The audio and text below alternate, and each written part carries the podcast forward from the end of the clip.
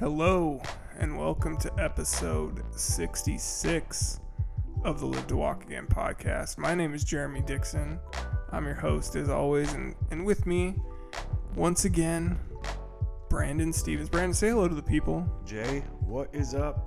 I'm happy to be here. I'm just happy to be here I like to hear With it. you. man. I like to hear it. with you.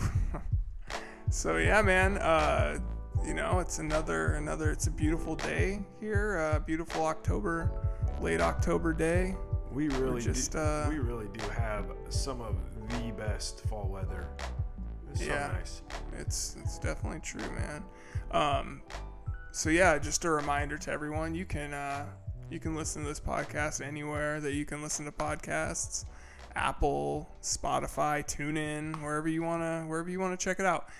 And if since you're listening to it already, I guess you already know that. But if you can share this with anyone or you know, tell your friends, give us a rating or review, we would uh, we would appreciate it. Five stars only, please. Um, you know, we don't want to be known as the best one star podcast in, in America, Brandon. So, If you're known as the best of something, yeah, that's true, better man. than the best of nothing. That's true. Nah, uh, see, I didn't interrupt you there. I know. I was wa- I was watching you to see if you were going to or Nope, not. I won't do it. I, I won't like it. Do it. It's got it's got to take care of business, man. We got to take care of business. Get down to it. Um, so yeah, man. Get Uh, it going then. yeah, this week, Brandon, um, we're gonna get to you know some other stuff too, probably here, a little small talk. But this week we have, I'm, I'm pretty excited about this guest. You know, I know you just walked in on me editing the the interview uh, a few minutes ago, and uh, you're like, what, "What are you What are you doing?" No, you're, you're like, "How- "What do you record this on?" And I was like, uh, "Zoom," and you're like, "Oh, sounds good." Uh, yeah, I, oh, like I walked in on you on something, bruh. Yeah. And uh, so yeah, I was uh, editing that up, and uh, so anyway, we uh, had the What are you doing? we had the "Yeah, this- uh, I'm just editing this podcast, dude. Yeah. we had the uh, one and only Samantha Twining on the podcast uh, this this week, and Big time. have her on, I guess. And yeah, she is a savage, Brandon. She is a boxer. She's a she has a T12, I believe she said. Uh, she's a T12 paraplegic, and she's trying to get boxing, I guess, put into the Paralympics. Mm-hmm. So, because it's not, there's no governing body for it right now, and uh, they need. Basically, the Paralympics is worried people are going to get hurt. I, I would uh, imagine, and so they need to have like a set of rules. They're trying to come up with like uh, a uniform set of rules for everybody, like every country. Yeah. Um, and yeah, she she's They're making to. progress. Did, did you ask about the logistics of boxing and is it done in a wheelchair? I did, and so she, I was like thinking maybe she was in a sport chair. I mean, I'm sure like as it progresses, they're gonna be in like those like lower sport sport wheelchairs with like the more angled uh, wheels. Um, So you can get closer? better, well, in a better center of gravity. Um, Right. but yeah, it's uh, it's interesting, man. And she she basically like fell into it by um, like her dad just put up a a boxing bag and and It's all they- about that reach then, huh? yeah, I, I would Wow. imagine. Um, but yeah, so she started doing it just to like work out, and then Bob and weave and just yeah, dip, dip, dip. Yeah, she said she did some. Uh, uh, they would work on like Floyd Mayweather and his dad would do these like crazy combos, like while they, they were um, sparring or whatever. Yeah. And so she started working on those, and and so she would do like cool stuff like that, and not even thinking about like actually boxing somebody else, just Yeah. using it for training Sure. and for balance and you know core strength and things like that. So Speaking of boxing, man, I'm really looking forward to uh, Nate Robinson beating Jake Paul's ass. is that actually happen? I thought Jake Paul got arrested for. Well, one of the Pauls, dude. I I don't don't know which one. Maybe Yeah, it's Logan know. Paul, but he's uh, they're they're they're gonna box on the undercard for Mike Tyson and Roy Jones. I heard that Mike Tyson. What did Mike Tyson say his goal for that fight was? Like to disable Roy Jones, or it was something wild, man. man. And You know, I'm such a fan of Mike Tyson. Mike dude. Tyson's my guy. I mean, I'm just such a fan of Mike. Like, yeah, as as the uh, the Mike Tyson now, maybe you know who he's become. yeah, It's just just a very, very, very interesting person. Yeah. But you know, we got to root for the UW guy, man. Oh yeah. I mean, they're on they're online freak, talking some man. some smack to each other, like in the promos. He's they're doing they're going all in on it.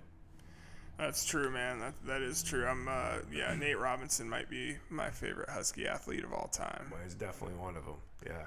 He's up there. But uh yeah, man, what Well, we've um, met Nate several times uh, because um, his kids are around the same age as mine, and so um, whenever you're at a local AAU tournament, like you're gonna run into dudes like Jamal Crawford and Nate Robinson, and Isaiah Thomas and Avery Brad, like all those guys, they just hang out there, and they're Yeah. just they're very cool. That's cool. We do have a good uh very good basketball scene in, Yeah. in Western Washington. It was just it just Um, made me think of that because we're talking about boxing, and I know I Yeah. know you go I know you go to bat for uh, UW. I do Go man. dogs. Go dogs. Uh you know, this is our last our last podcast before uh November for the 3rd. year. I think maybe we should take a holiday break. before November third. Um, I mean, we'll, we you usually don't show up much around the holidays, so that's definitely you're you're not gonna have much. I mean, I'm We're just gone for the season, dude. yeah, I don't think that's gonna happen, but um, anyway, no, it's the last podcast before uh, the election on November third. So oh yeah, I'm gonna uh, be just blacking out on that day anyway. So Please, I'm gonna matter. drink this bottle of uh, Woodinville straight bourbon whiskey. I, I plan to not pick up my, my phone until at least like ten, like okay, maybe like eight. Yeah. I'm not picking up my phone till eight. Well, So I just wanted no. I'm, I'm not even texting. bringing it up for all that. I'm just bringing it up to say, please uh, support Beth Doglio Yeah. and uh, Michael Stedman Yeah. and Denny Heck Yeah, in the election if you live in Washington State in the 10th, I guess 10th congressional district, or all the districts, man. Just But if yeah, they're on you your ballot, if you mark have them Beth off. Doglio or uh, Michael Stedman's on your ballot. Well, Beth Doglio would be on the whole Washington State ballot. no, She's running for United States Congress, Jeremy. yeah, that's all. There, there's congressional districts, Oh, she's in the district. She's 22nd yes, legislative okay, district. 22nd then. That sounds good. Okay. I'm glad we're well informed over here. Hey man. Anyway. I just focus on who's on my ballot. Yeah. No. So a friend of the podcast, Kai Bickle Nygaard, was filling. Oh man, Kai Zen Bickle was uh, over here. I'm not even calling him that. Kai Bickle. Uh, he was over here, um, filling out his ballot, and uh, Well, we don't need to talk about other people. but, well, no, I'm just saying. man. But like Beth Doglio wasn't even on his uh, on his list. Was he from? He's a registered voter in Washington Yeah. or California. Yeah, here. I don't know. It was weird, man. Hmm. So anyway, yeah, get out and vote. No matter, I don't, I don't care who you're Yeah. voting for. No, as long as you're you're voting, and as long as your vote gets counted. Yeah, no doubt. Well, uh, I guess if nothing else at this, point, oh, I no update on uh, on our guy No, on the. Uh, That's disappointing. Yeah, I haven't I haven't reached back out. you didn't, so you didn't want to push I it was. I was wondering I was wondering if I should, man. You I were, you were you didn't want to you were feeling bad about maybe um, catfishing the catfish back. That's what you were doing. Yeah, I'm not. I'm not about that. But it was. That still Ah, is you've very grown strange. such uh, into such a um, pushover in your old age, bro. In my old age, man. I'm only 41, Brandon. Yesterday was your birthday. 41 yesterday. I shaved my beard off and uh, Happy birthday, Jay. Did it all. If you're Thank you, listening man. to this podcast, happy birthday, Jeremy. thank you, bro. I appreciate it. But Send him some birthday love. yeah, send me some birthday So love. by doing, or you could give him the best present present that you could he could ask for, and that's subscribing to our podcast. Yeah. And Go back and click on all the episodes for wa- let 'em and play listen for to some a short time. uh, rate, review, share, all for for Jay for his birthday. Let's go. Let's get let's get 25 shares Let's go. All right. and 15 more reviews. I appreciate it. You gotta have goals. Let's go. All right, man. Well, uh, yeah, let's get to uh, Samantha Twining right here. I hope you guys all enjoy this. She's uh, oh, oh, the other thing, she also is like big in uh, um like trying to find uh, housing for accessible housing, which uh, which is a problem. Yeah, big problem. Especially she's in Philadelphia. It's a big problem there. She's like done a lot of uh, a lot of pushing um, and trying to get the the like her local you know city council stuff like that to to move. Um, you know, push some bills through. She's written some bills. So I'm I'm pretty sure, man, we need to get her running for running for some sort of office out here soon. So, uh, yeah, enjoy Samantha. We'll talk to you on the other side. This week on the Live to Walk Again podcast, we are super excited to talk with Samantha Twining, who is the founder of Paraful Mission Incorporated, um, which is a nonprofit organization. Uh, she's an adaptive boxer and a, a boxing coach. And uh, Samantha, welcome to the podcast. Thank you so much for, Thank for you. joining me. Thank you so much for having me. I'm I'm excited to enter the podcast world. yeah, no, we're happy to have you. It's, this is uh, this is great. I'm glad we were able to make this work out. Um, you know, so I usually start out um, all these interviews by just kind of asking, you know, how how you were injured, um, kind of the story behind that. Um, well, I was uh I was 21. I was I just got done like a long shift at work. I was working at a restaurant. And it was Sunday. Um I went right from work at the bar to go uh, meet some friends and um I ended up leaving. So it, it was basically it was a car accident. Um Okay. I was 21 and yeah, it was it was it was pretty bad. They had like three jaws of life and thank God I had one of my friends with me and thank God she, you know, she made it through. Luckily there was no permanent injuries uh, for her. But I ended up paralyzed. I'm T12 or no, T9 T9 uh, ASIA A complete apparently.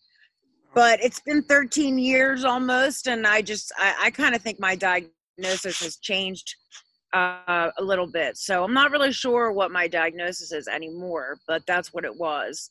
Um, so yeah it was a car accident and i just had to you know adapt and figure out how to live my life from there on out Yeah, yeah. Did you spend uh, how long did you spend in rehab after after your accident? Um, it was February was when the accident happened, and I got home May 9th. So it was like February 16th to May 9th. I was in Jefferson in the city, uh, in Philly. Um, and then I went to Magee Rehab in Philly. And then I was transferred over to Bryn Mawr Rehab. Um, and yeah, I was I was in the hospital for a while in ICU, but eventually went to rehab and finally made it home. Wow, that yeah, it's that's a heavy story for all of us. I know, you know that uh, like car accidents are especially the you know I think one of the leading causes of this. Uh, uh, I was actually just I was listening to a video on YouTube. They just made it like three weeks ago, and I put a comment up there, and it gave statistics of how like how many people are injured, uh, male and female, in a car accident, and then in a shooting. Like it shows you the highest percentage. I think it's car accidents, and then um, I I forget. Uh, uh, bikes or oh, diving's one of them. Oh, yeah. um, definitely gun violence. So there was a lot of statistics up there on that video. I just heard it last night. Oh wow, you'll have to check that out for sure.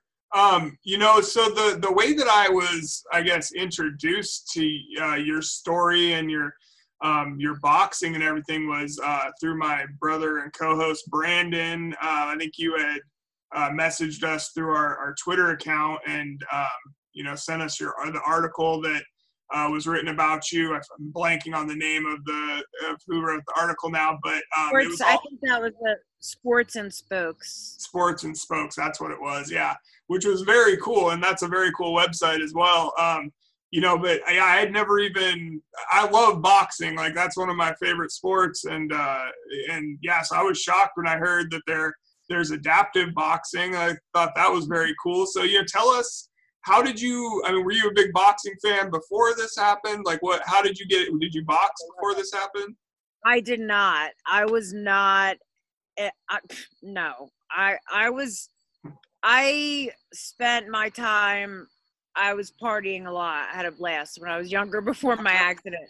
I was not focused on sports at all. Right. Um, but after uh, I think it was like about five years after my car accident, um, I definitely was feeling it. I was feel I was in pain. My arms hurt, my body hurt. Like I couldn't. I just was really sore.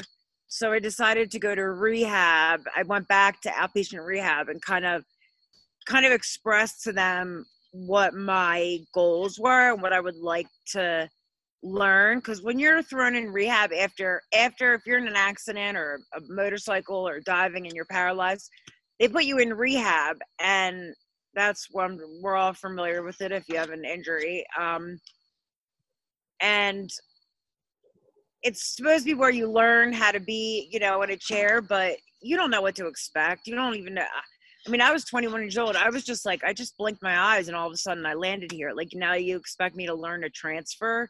Like, what the hell is a transfer? Like, what? Yeah. and it's you're just clueless. But after a while, yeah, I mean, my body was not communicating well, so I learned some exercises to do to stretch the muscles and become stronger because when you're wheeling all the time, you have to have decent upper body strength. Yeah. Um, I know I was unhappy because I gained a bunch of weight and I just didn't know how to like. I didn't really know how to you know handle it. So I went to rehab and they did teach me um, some good you know workouts. But from there, doing that really like pumped up my adrenaline and I felt the uh, benefits of working out.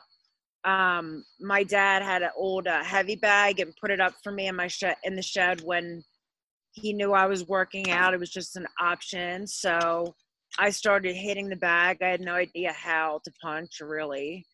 Um, soon after that, he was diagnosed with cancer and he passed away. So uh, that kind of that kind of threw me into like I got to get my license. I gotta like I gotta really move on from this and and do life again um, so I was in the car driving and I saw a boxing gym in my neighborhood or in the county. Um, and I called and I made a, an appointment. I told them the deal and they were just like, yeah, come on in. It was actually Ian. Um, he was the front desk guy at the time. And I came in and a guy, Nick, was teaching the class, this British guy. They had no idea like what to do um, or what, what to give me to work out, but I immediately felt like I I didn't feel any judgment or any negativity or any like anything. I just felt welcomed, and they just quickly grabbed little weights and told me what to do, and I joined the class, and it was fast paced and fun, and I just went for it. I was hitting the bag, and I really never left the gym from that moment. I became a member. I got sessions to learn how to train, and uh, boxing was it was a it was a MMA gym. It was um, LA boxing switched over to UFC gym, and uh, I just started working out every day, taking classes. Sorry about that. No, you're good. Uh, when I got a trainer, one of the things that they were doing, we were like, okay, let's let's hit the pads.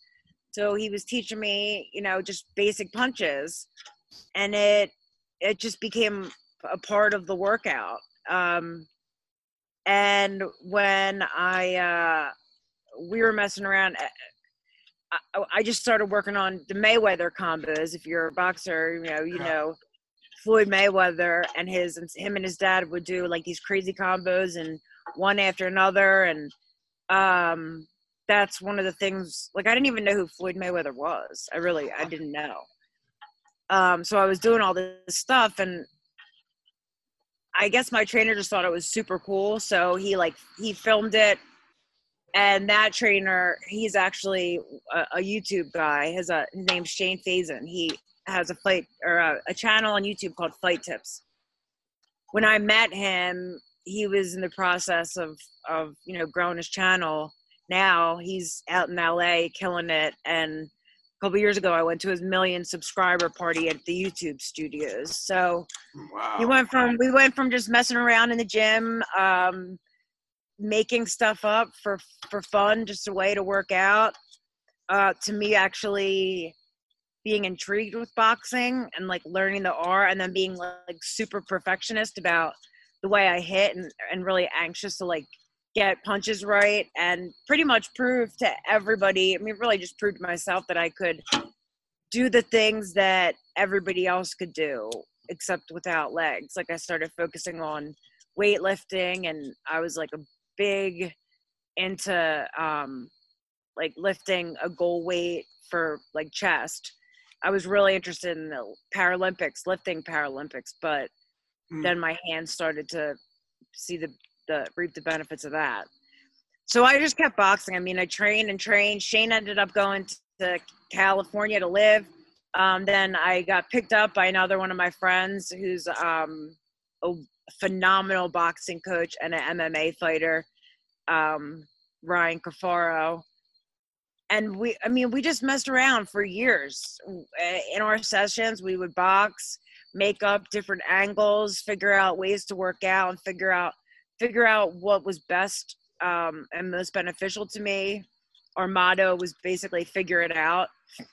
And we would look online for resources uh, on on on workouts for people in wheelchairs and Yeah. these guys were phenomenal because they didn't have to like adopt me and do all this extra stuff and learn for me but they certainly did their research and there really wasn't much out there Right. um, boxing certainly really boxing in a wheelchair i think we saw one or two videos and that's that's basically it wow. so i didn't ever imagine that i would be the one creating the sport Right. but i mean eight years later that's what we're doing and we're trying to organize it um, into one governing body in, in different countries. I'm working with uh, wales or the welsh boxing amateur boxing league um, the canadian amateur boxing league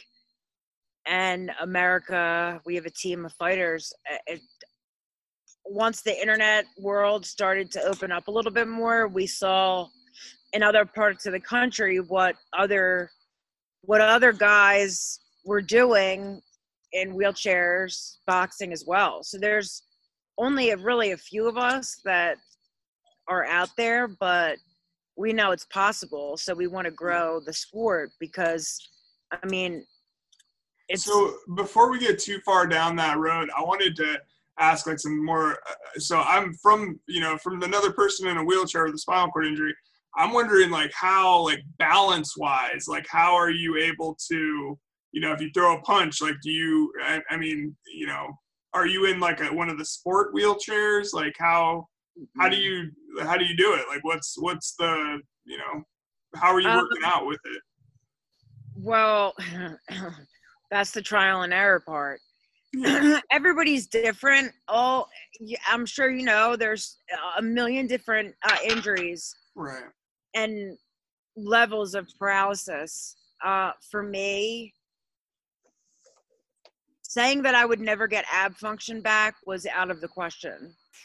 I never, I never wanted to believe that. So I got a lower back in my chair, and I started doing whatever ab workouts I could think of doing, leaning back in my chair, um, going side to side, Mhm. uh, and just you know having a weight in my hand strengthening your obliques and your core is absolutely essential i do not have a sports wheelchair no i just train and work out in my regular chair um and I, mean it's it's it's conditioning that's why boxing conditioning and fighters live their life around training Right.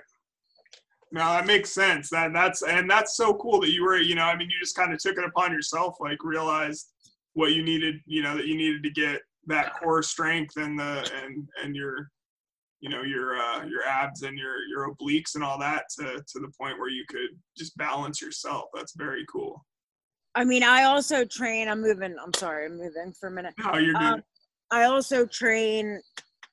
Years later, I discovered. Um, well, I started to understand that spinal correction was super important, and there is a there's a program that my one of my other friends found. Um, functional patterns. It's a guy named Naudi Aguilar, and his basis of his workouts and his training is uh, spinal correction. So you when you tilt and when you stand straight, it, whatever imbalances that you have, it's about noticing the imbalances and correcting them from there and figuring out what you can do to correct those imbalances. I have a picture of the way I'm sitting, and you can see that my abs put me one way and my torso is another. And um, knowing that is like key. It's super beneficial. Yeah, that makes a lot of sense. That makes a lot of sense. Um, so yeah, so I know we had gone back and forth like messaging each other and I was asking a few questions about about the boxing and stuff. And so it is it there it's not sanctioned right now in the Paralympics, is that right? No, it's not. It's not sanctioned in the Paralympics. Uh, it's not sanctioned at all. Okay. It wa- Um, wa- wasn't there like a couple countries in Europe or somewhere that they are allowing it or is that not was did I read that wrong? Well, a, a couple like we went out to Canada. I went out. Um, it was myself and two other guys from the UK, and we were hosted by a Boxing Gym, who also has nonprofit, and they want to.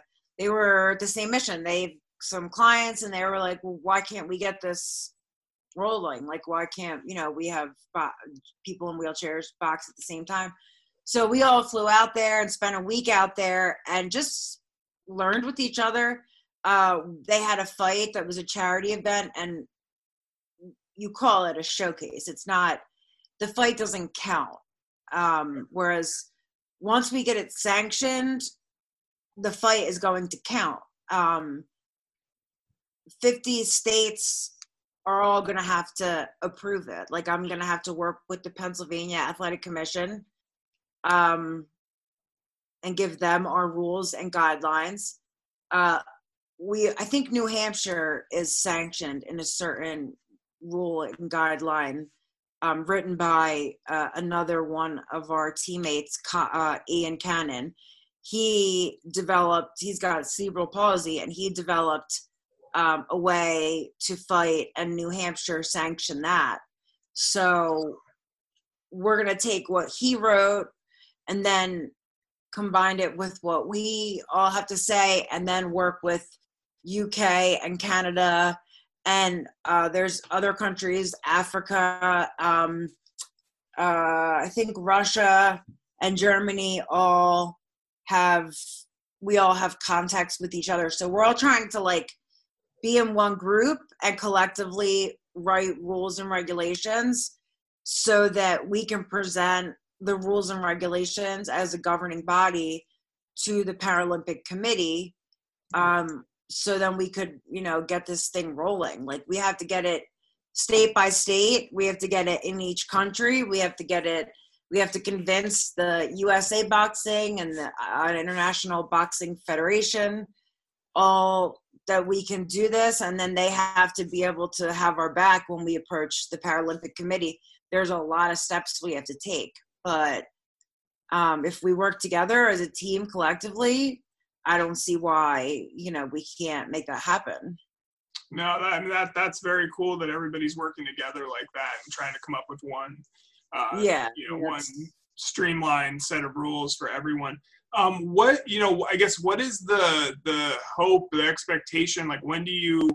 I know, like the the, the Paralympics are always right after the the Olympics. Um, is that right, or are they on different years? i don't even know i think you're sure- right Yeah, so. sure right there, there's going to be Paralympics next year then after or if as long as it's able to go on with COVID the way it is. But Um, so are you trying to have it for the following Olympics? Is that the the ultimate goal? Is to have it in the Paralympics at the next round? I mean, to be honest, I don't really have a goal yet because this thing is so much bigger than just us rushing to the finish line to get there. Um, I have worked closely with uh, Brazilian Jiu Jitsu uh, professors. Uh, they've just I've I've watched um, that sport, and they go by belt ranking, and it's not about getting getting to the win of a black belt. It's about the process. So I have to respect that process and intertwine it with what we're doing because um I don't know, life happens like we didn't expect COVID to happen. Right. But that is completely, you know, slamming what we had planned to do. And uh a goal then would have been 2022 or 2021 uh, whichever the whatever comes next um, but this getting in the way it's a, a, little bit more difficult to make that happen um, we i wanted to do a showcase and bring a lot of us fighters together and host them in philly and have a whole weekend of training with the uh, connections i have and the wonderful coaches and people and teammates that I have out here. Uh, I wanted to host a special weekend for all of us to get together, all of us to train, and kind of show what that takes uh, to be a fighter, um, and then be able to show maybe show the Paralympics that you know this is how we train, this is what we do, because they were actually on board. They that was actually their idea for me to do something like that. So but um, that would be very cool. Yeah, hopefully, hopefully you can get that um, off the ground here as they start, you know, easing up restrictions on on gatherings and stuff in the near future. Yeah, I mean that's why it's like a slow process. I don't, I don't know. Um, uh, as long as we can get the rules and the guidelines together, I mean, ho- uh, my hope is that it happens sooner than later. But I I just I want it to be good. I want it. I want them to you know approve us and take us seriously because they're worried about the danger in the sport. And a lot of people say that to me, like, "How can you box in a wheelchair? That's dangerous." But uh, it's not as yeah. dangerous as people would think because you know we're going to go by a point system.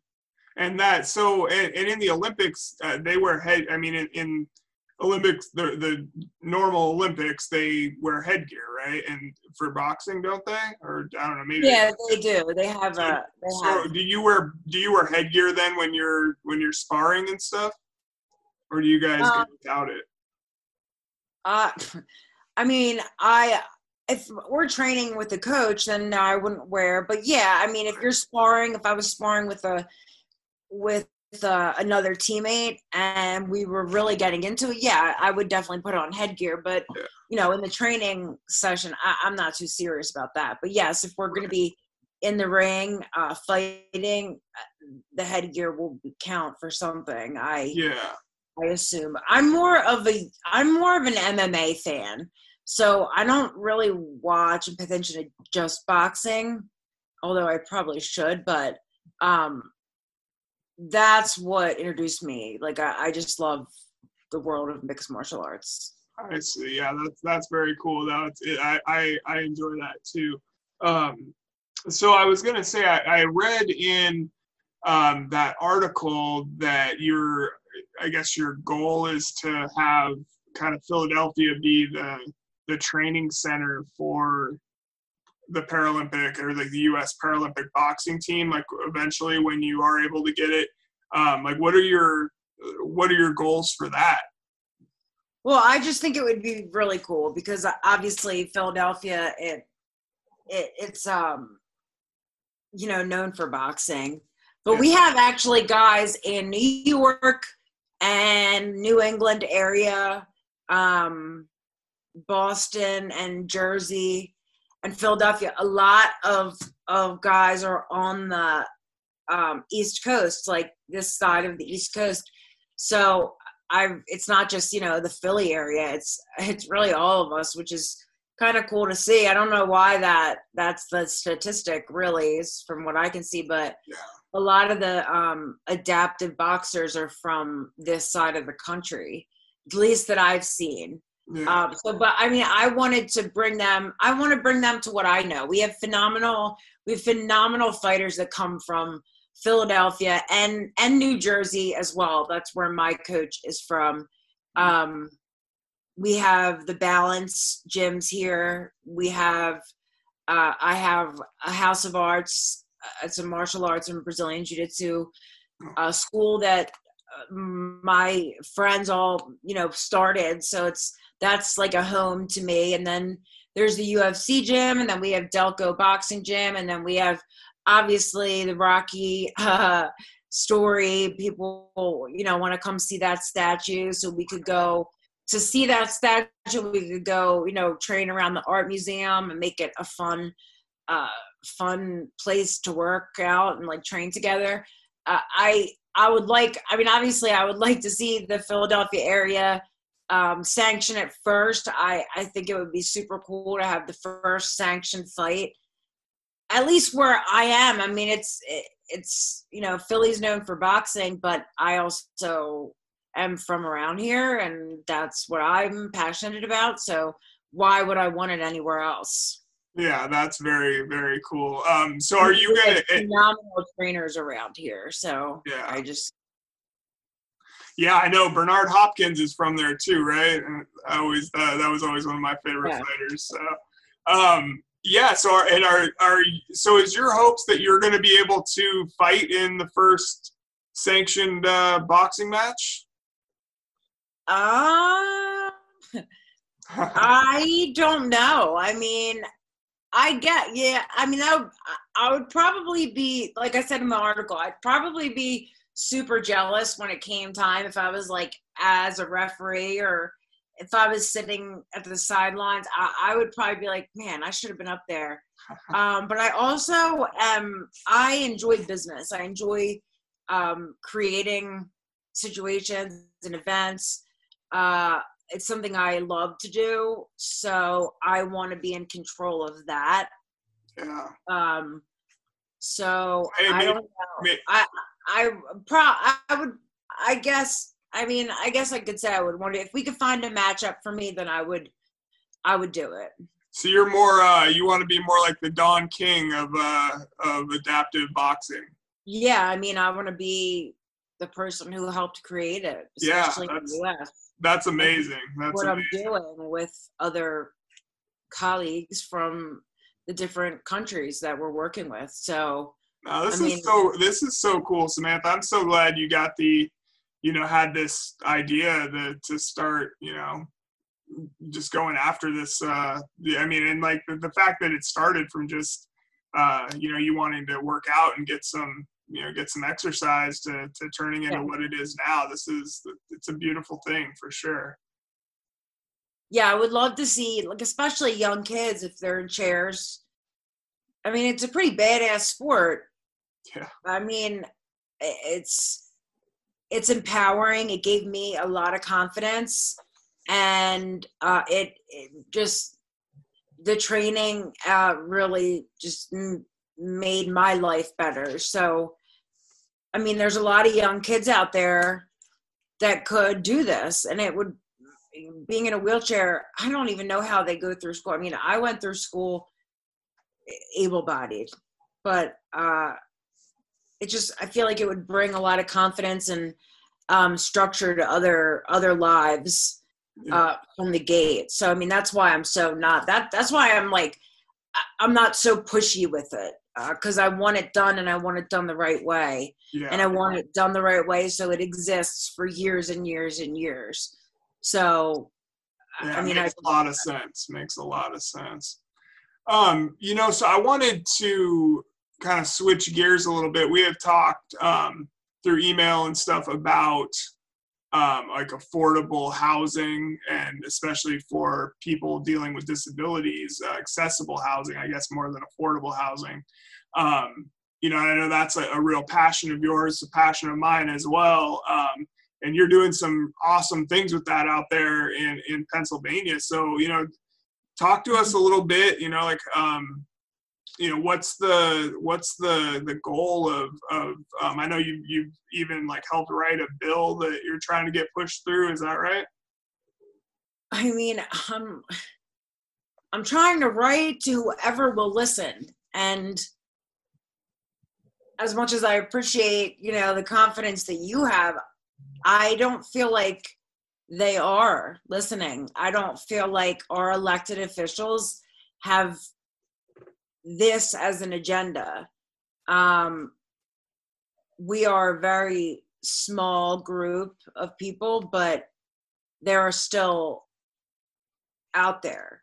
Um, and I have found that after over a decade of living like this, there is Philadelphia is is is better with it, the county, but Delaware County, where I live, is borderline illegally operating as far as accessibility. I mean,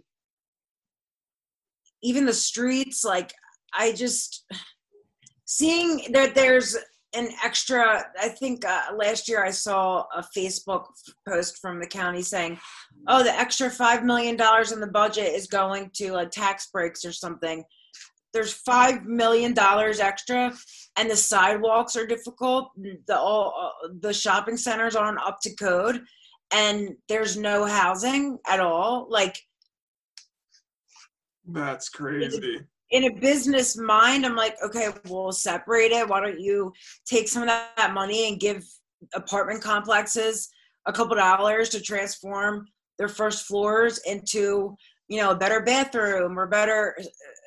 I just like ideas start flowing through my brain, and and I just can't fathom why no one else would think that that was the moral responsibility in your community like right. uh, also we've had like a war in the past 15 years, so I mean it it should be considered at least a little bit and it it's mind blowing that I, I am trying and I am professionally participating in these conver- conversations and I'm not being heard. It's yeah. absolutely insane. Yeah, you know, from the the stuff that you sent me uh, to kind of read up on, on what you've been working on as far as this goes, it seems like yeah, you've had you know you've really like gone out there and, and put yourself out there trying to advocate for for everybody that's dealing with this situation. You know, to get to get some more um, affordable, accessible housing and you know, I know that, and it's not just that either. You, you, like you said, like the sidewalks are messed up, or like there's no public transportation, or or like maybe the the buses aren't aren't able to you know for you to stuff like that yeah yeah so and you know that makes a lot of sense and out here you know in, in washington state we're super liberal out here and so a lot of i think we have probably better situations maybe than you guys do out there.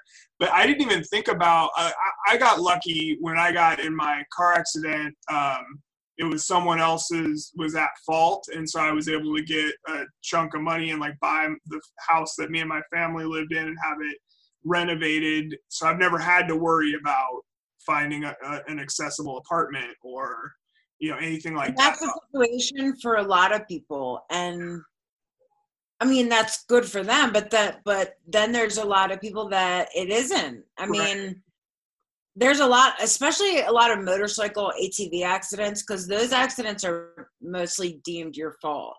Um, and I know a few of guys who have gotten injured that way. Uh, yeah. So they didn't get a chunk of money. Like I didn't get it. It's not but even though you got a chunk of money like what happens if you know that all runs out and exactly or you want to go somewhere else like uh, even the restaurant there's a new restaurant in my town that i went to dinner at and it was mind-blowing that it was a this place used to be a bar that i was it was not accessible but it was an old school pub and it made fit like it, it you know it, it was okay enough for me to go there and enjoy myself. And now it's a restaurant that was just built and like the tables going to the bathroom. I had to like literally ask people to get up and and move the table over for me just to go to the bathroom. Yeah. and they didn't even know what to say it's right. why are you Well, they- operating like that and Yeah. that's the fault of code enforcement that's the fault of the county's code enforcement not following up to wheelchair code not ada code ada compliant is not a hundred percent for a person in a wheelchair Right. the It's very it's very minimal. Like you had met yeah, like you had mentioned. It's I mean ADA is is great that they have that, but it you know, for an apartment it is like what, a handrail in the bathroom and maybe Right. a little wider door or something. But yeah, it just doesn't like really really provide you what you need. And and yeah, no, I I completely understand. You know, like I yeah, I'm worried like if I if something ever happens, the economy crashes, whatever, I have to sell my house and like yeah where am i going to go then you know i'm going to have to worry about all of this stuff too so i mean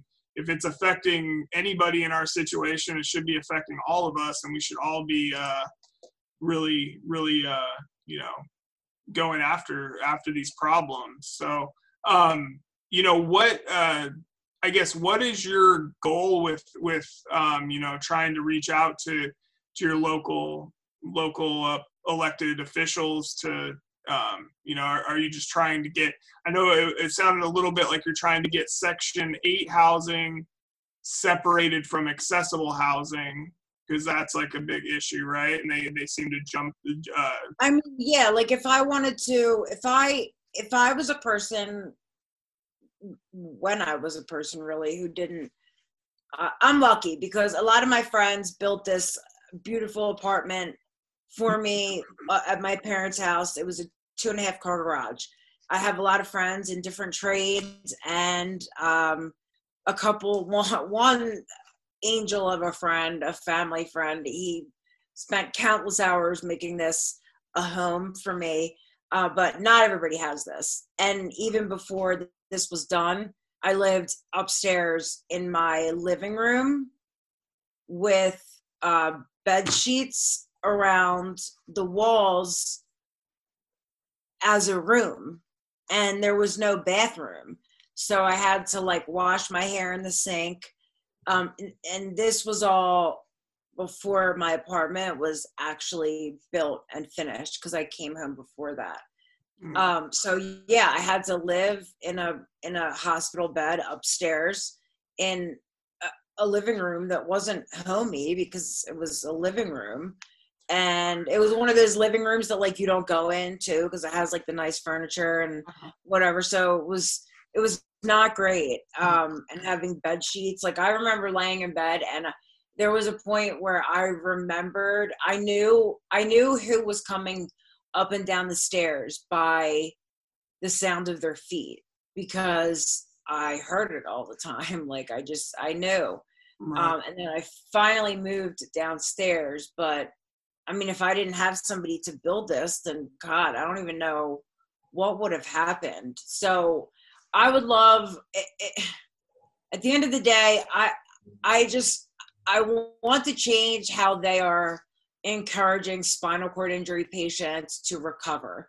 And I would love to be a resource in the rehabs and a choice that people had because lots of people also they can't go home. They have to go to a, a nursing home.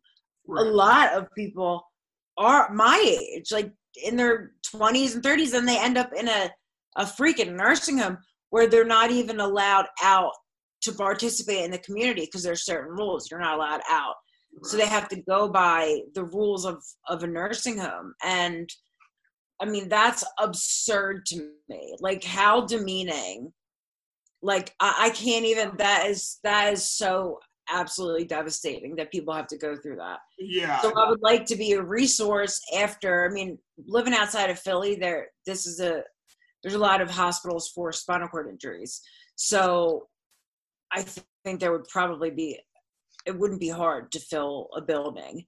Um, and I, I just want to be an option. Like, okay, let's put you in a transitional house. Like, we're gonna learn for real how to be in the community. Like, you know, here let's make a garden. Let's figure out your trade and you know what we can do with you in a chair uh, let's see what resources are available so that you can can afford to buy a house one day Yeah. and not get yourself caught up as the burden on your family for the rest of your life. Like that's it, it's very difficult to go Yeah. through and people need options. right. So and you know it's it's so nice like I, I i'm kind of in a similar situation as you where i have friends that know how to do all these different things so they were able to really like make my house very livable for me and uh and between friends and family but at the same time it's like why you know you're you know you don't you shouldn't always have to depend on your friends and family when something happens it's you know it's not your fault that you got in a car accident. it's demeaning. It really is. It's it makes you feel like shit. Yeah. So you don't. I don't want other people to feel that way. Like I want people to know. And like I, wa- I would add a gym. Like I just I want to be a. I want to be an option. I'm a problem solver. I like to solve problems. I mean, my own life is kind of chaos, but that's whatever. but like, okay, if there's an issue, let's tackle it and figure it out. I mean Mhm.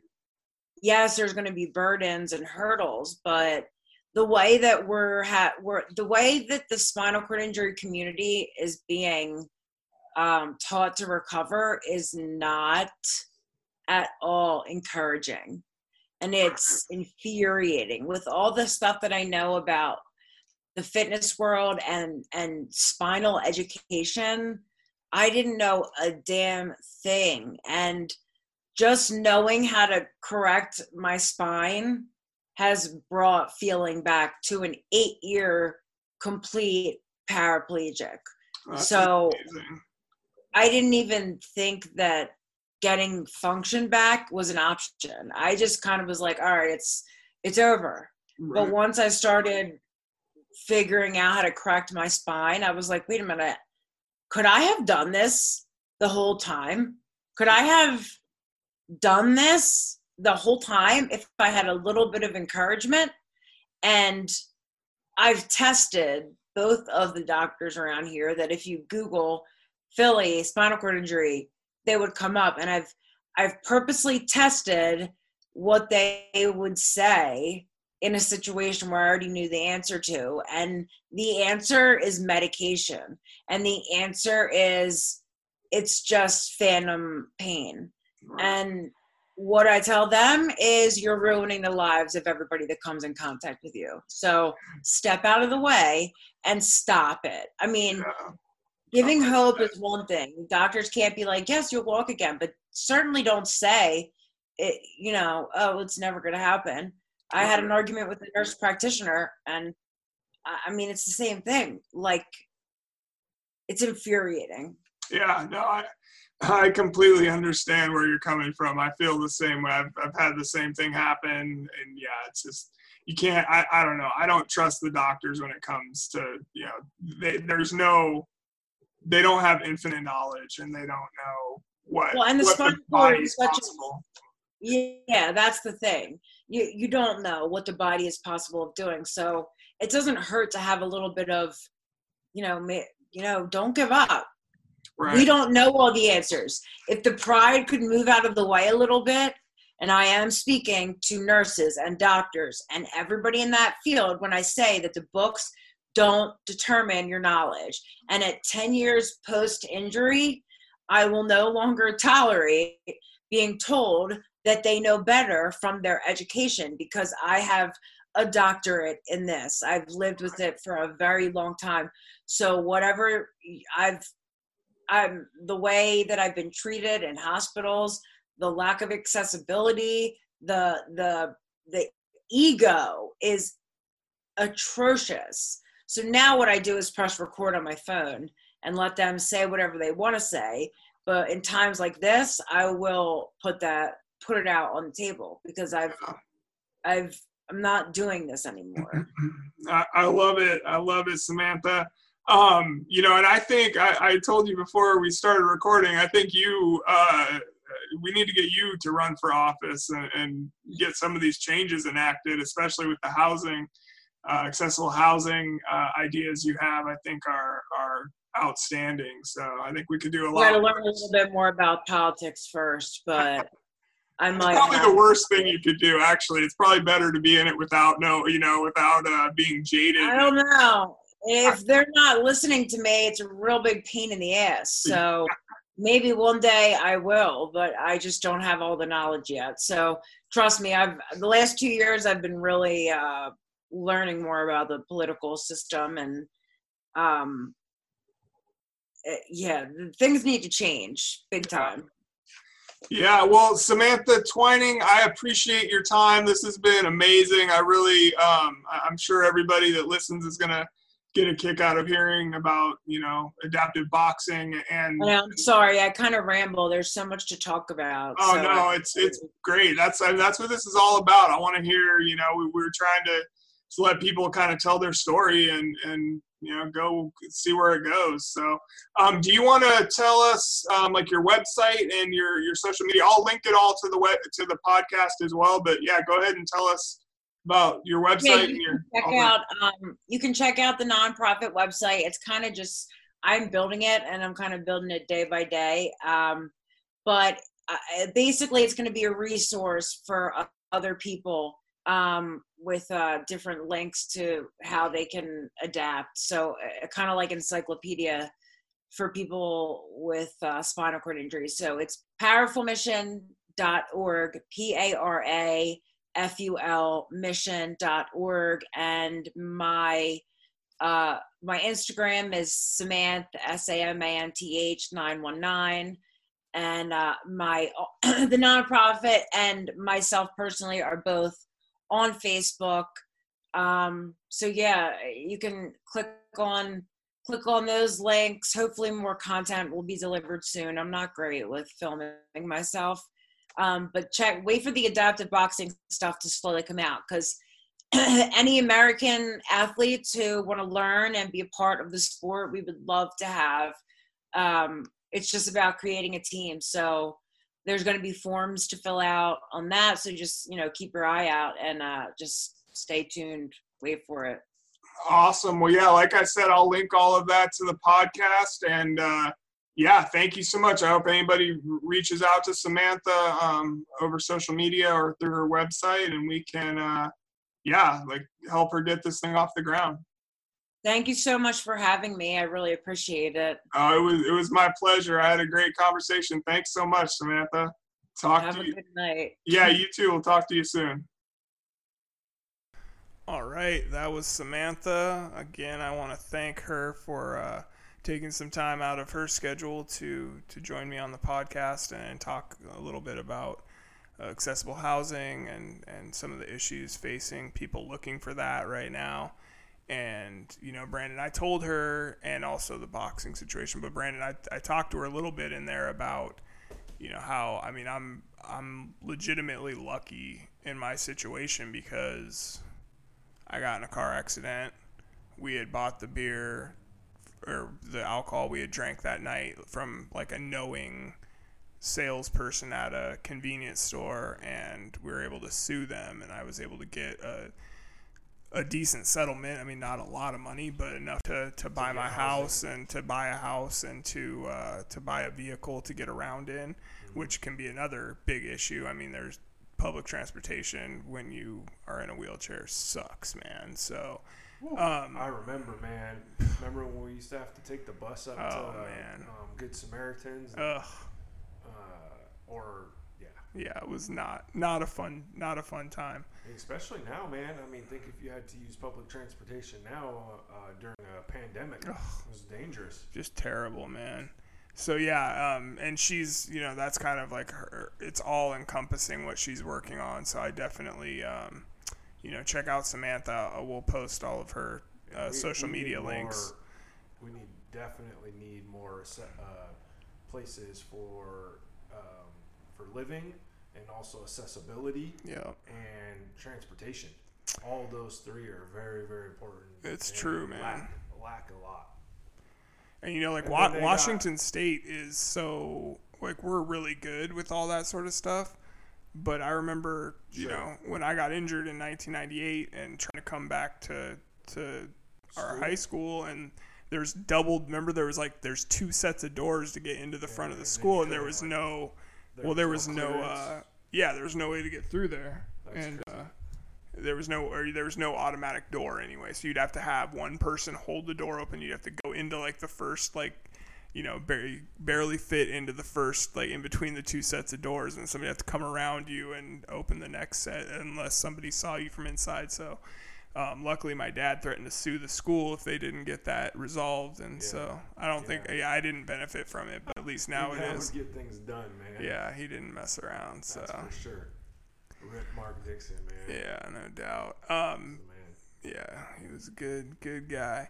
Um, it's actually his birthday coming up the day before the election, man. So it uh, would have been his like 64th birthday. It's crazy, man. Um, time flies, dude. Uh, but yeah, I was gonna say, Brandon, like, what? Yeah, you're hella old, bro. man, get out of here. You're not far behind me, bro. I'm pretty sure you have more gray hairs than me too. Shoot. But you also have two kids and a wife that probably give you those. That's facts, um, we, we, me and Jay, though, we're young at heart, and Oh, yeah. we know that in 2020, and we talked about this a lot on many, many, many a podcast that um, the uh, the science of aging is changing rapidly, Mhm. and you just, you know, it's it can become a mindset, um, and you know, you don't have to just um, fold over and uh, get old. Like you know, like well, that's the thing, man. Like, I still feel like I'm 20 years well, old or whatever. look old either, and man. It's but like well, so I still feel like I'm probably like 20 or Yeah, like wow. mentally I'm like 15, but I'm like did the like did our parents feel it just seemed like when they were so 40? old, yeah, dude. they seem so old, man. I'm like, damn, th- yeah, did did they feel young still? I mean, I don't know, like when whenever it is that you feel like you're old. I wonder what that day is, where you're just like, man, I'm I'm not a kid anymore, but maybe you just always feel. I mean, shit, you were like you could barely walk cuz you had busted hamstrings like 6 months ago. That's that was a big reason also why you know I decided to take all my personal health much more seriously anyway. right. uh, because you know you do feel yourself breaking down a little bit, regardless of you know. Um, some sometimes it happens quicker for other people depending on their level of physical activity, or maybe some people have done x x amount of physical activity and that's contributed to it. But you can certainly um, take care of your body, and it will help Yeah. the no whole doubt. process of aging in general. And that's what we're all about here. And so that brings us to who we're It's quality of life, Jeremy. That's Next. all it really is. We're gonna get old regardless. Yeah. It's just like how how am I gonna feel when I'm sixty or seventy? Right. I prefer to be able to still feel, you know, good. right. Time is undefeated, bro. Facts.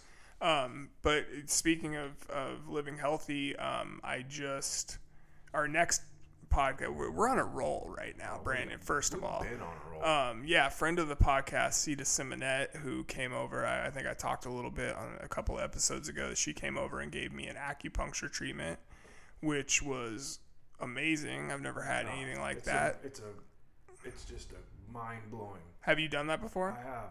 Yeah, and so she like my shoulder felt a million It- times better. it's It's, just like now, like it was like it will a couple back, weeks man, ago. but like it will literally kill something, like especially pain, immediately during it and after it. Yeah. It's like a, it's just a strange, strange phenomenon. Yeah, and so then she also because I know I've talked a little bit on here about how I'm trying to get off completely of this baclofen, which is a muscle relaxer for muscle spasms, um, which are terrible. And I'm like, I'm only taking half the dose I am prescribed to take, which is pretty big to be able to get down that far.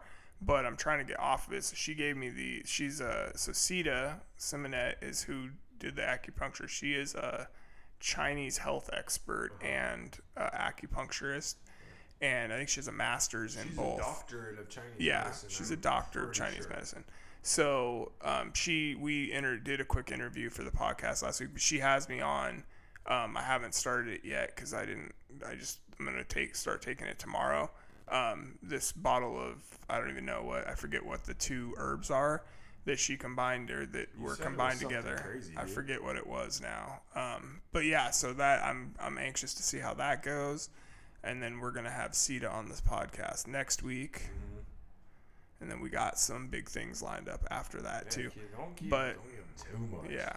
But Brandon, so I have two things more to say. Say them. Number one, if I message this guy back, do I just say, yeah, you can feed me if I come to, if I come to, uh, what do you call it, uh, Columbus, Ohio next hockey season if COVID is over?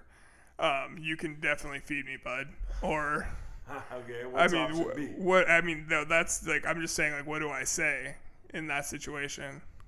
Uh, well, you you have to let that. And if there's a if there's a phone ringing right now, I apologize on the podcast. I'm not sure if it's picking that up or not. I don't think it is. Um, but anyway, yeah. Like, what do you even say to that, Brandon? um, that's a good question, but That's I think- weird. That's really, really freaking weird. well, I mean, it all starts with offer extending that olive branch of of food to mouth. Okay, and we won't know how that that Oh, man. until until you did that. But you That's know, that's weird. to you, man. I mean, That's really weird. Anyway, my other thing, I don't, yeah, we don't need to go any further down this road, I don't think. But the other thing is uh, that our our mutual friend Mark Rails has been listening to this podcast, and he's like, he's offended that I keep calling you the co-host of the year. Oh, he was man. He was he was a super dope fella in that one week. Well, he didn't end up. I don't think we even ended up posting that, but You, you know what though? It's there. that's the uh, that's the the diss track. That's the ep- epic Brandon diss track that Bring uh, it out, man. We I might don't have care. to might have to throw it on the front of a podcast. You're trying to get, days. I mean, if you're trying to get ratings, bro, throw it out. anyway, yeah. So he wants I me just to. need to know if you're Team Brandon or Team Mark. I mean, I'm team everybody, man. Alright, It's all love. We'll see about that. Anyway, thanks again to uh, Samantha Twining for for joining us on the podcast. I hope you guys enjoyed that interview, and uh, we will definitely be back next week with uh, with a great great show uh, with Sita Simonet. So, talk to you all soon.